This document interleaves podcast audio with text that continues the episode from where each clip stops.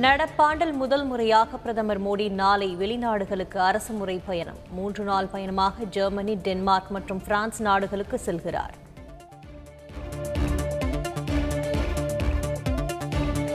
உயர்நீதிமன்றங்களின் பிராந்திய மொழியை வழக்காடு மொழியாக்குவதில் பல்வேறு தடைகள் உள்ளன. உச்சநீதிமன்ற தலைமை நீதிபதி என் வி ரமணா பேட்டி.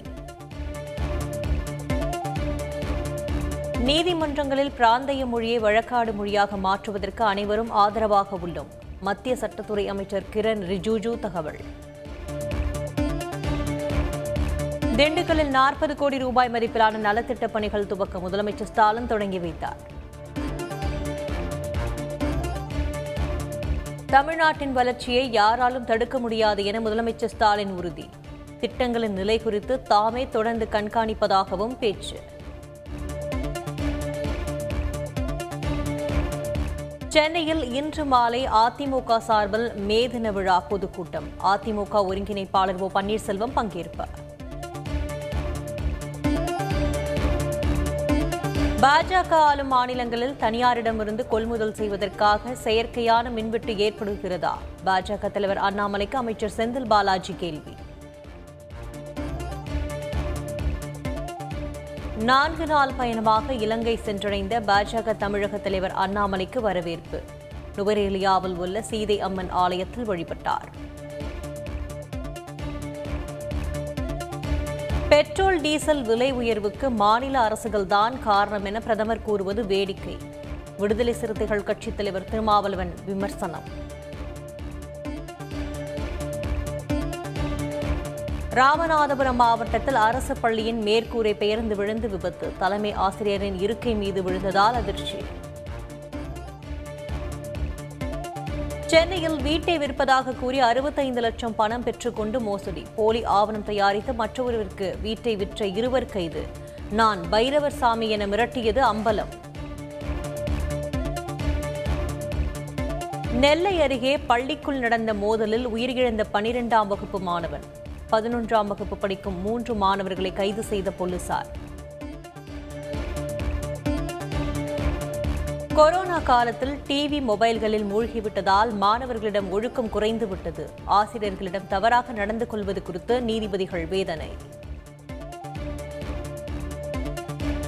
சென்னையில் நானூற்று பதினான்கு கிலோ குட்கா மற்றும் புகையிலை பொருட்கள் பறிமுதல். இரண்டு பேரை கைது செய்து போலீசார் விசாரணை.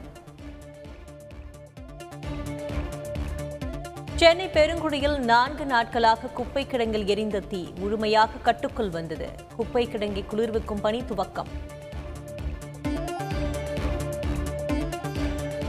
ஒவ்வொரு ஒன்றியத்திலும் ஆதரவற்ற பெண்கள் தலா நூறு பேருக்கு இலவச கோழிகள். அமைச்சர் அனிதா ராதாகிருஷ்ணன் அறிவிப்பு.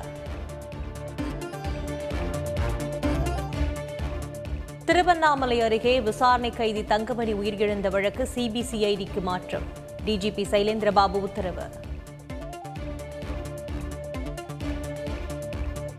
விசாரணை கைதி உயிரிழந்த விவகாரத்தில் ஒரு லட்சம் கொடுத்து மிரட்டியதாக புகார். சென்னையில் உயிரிழந்த இளைஞரின் சகோதரர்கள் குற்றச்சாட்டு.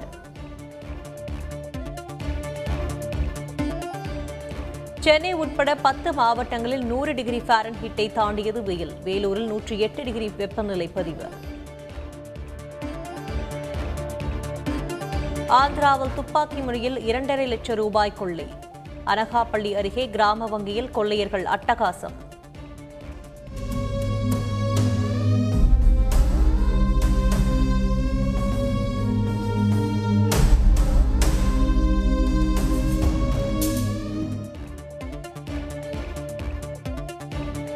மின்சார பிரச்சனையின் தோல்விக்கு யார் மீது பழி சுமத்தப் போகிறீர்கள்? பிரதமர் மோடிக்கு காங்கிரஸ் எம்பி ராகுல் காந்தி கேள்வி.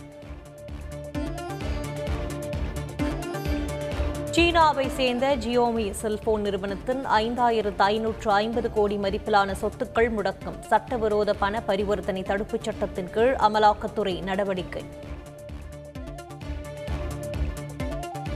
இலங்கையில் இருந்து தமிழகம் வர திட்டமிட்ட பதிமூன்று பேர் கைது. யாழ்ப்பாணம் காங்கேயன்துறை கடற்படையினர் கை நடவடிக்கை.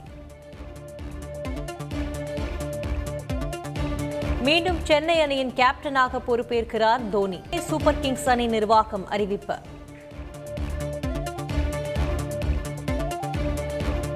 ஐபிஎல் நாற்பத்தி மூன்றாவது லீக் போட்டியில் குஜராத் வெற்றி. ஆறு விக்கெட் வித்தியாசத்தில் பெங்களூரை வீழ்த்தியது. எட்டு போட்டிகளில் தொடர் தோல்விகளுக்கு பிறகு முதல் வெற்றியை பதிவு செய்தது மும்பை அணி. ஐந்து விக்கெட் வித்தியாசத்தில் ராஜஸ்தானி வீழ்த்தியது.